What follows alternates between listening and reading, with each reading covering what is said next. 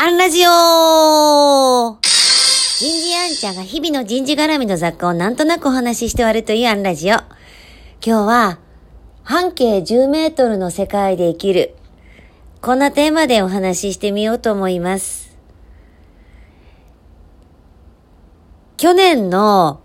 緊急事態宣言の最中、だからしがつですね、えー、サザエさんの放送で磯野家がえー、ゴールデンウィークにレジャーに行くような話が放映されて、で、それはコロナの中で、えー、自粛中に不謹慎だ、みたいなね、えっと、騒ぎが起こっていたのは、なんとなく覚えてます。えっと、それをなんか斜め見しながら、何を言ってんだ、と、これ本気で議論してるんだったら、もう、どうかと思うよってこう、その時私さっと流したんですね。で、実は、えっと、今日、えっと、ちょっとした、えー、データで、えっと、最初にね、磯野家けしからんみたいな、不謹慎だと批判した人は、こう、ツイートでたったじゅういちにんだけだったんだそうです。で、それを、えー、某新聞が取り上げて、まあ、場合によっては、えー、テレビで議論されて、多分それを見たんでしょうね。なんだ、大元はたったじゅういちにんっていうことに驚きました。こう、ネットとか、まあ、エスエヌエス って、こう、こういう偏りがあるんだなっていうことを再認識しました。だからこそ、こ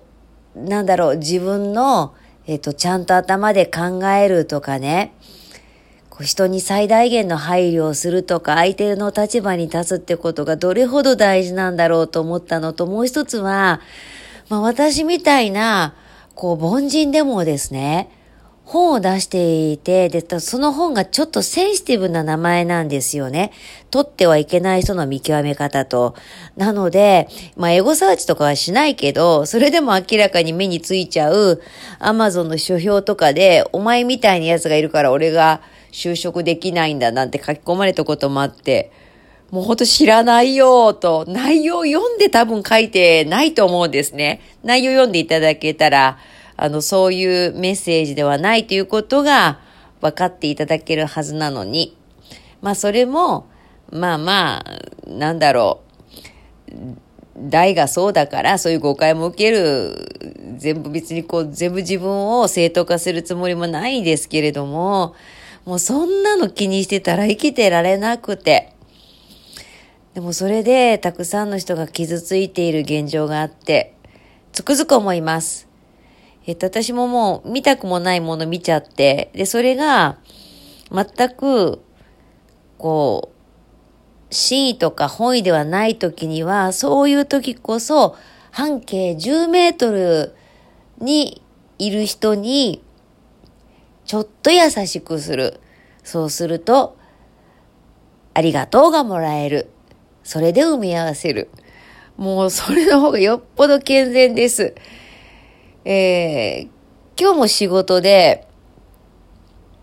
こう、職場辞めない人の作り方みたいなことやってたんですけれども、結局ね、どうして仕事辞めるの？給料安いからって、いや、半径じゅうメートルだろうと思うんです。もう半径じゅうメートル以内で社長や幹部が夢語ってるような職場にいたら辞めないし、そこでトップや上司がぐちぐちぐちぐちぐち言ってたりとか、えー、文句言ってたりとか、仕事の与え方おかしかったらやっぱ辞めるじゃないですか。これだけグローバルになったって、やっぱり人は半径じゅうメートルで、えー、目にしたものの中でいろんなこと判断して生きているということも大事だと思うんです。もちろんネットの世界を否定するわけじゃないけど、半径じゅうメートルで起こっているものが一番真実です。今日はここまで。次回もお楽しみに。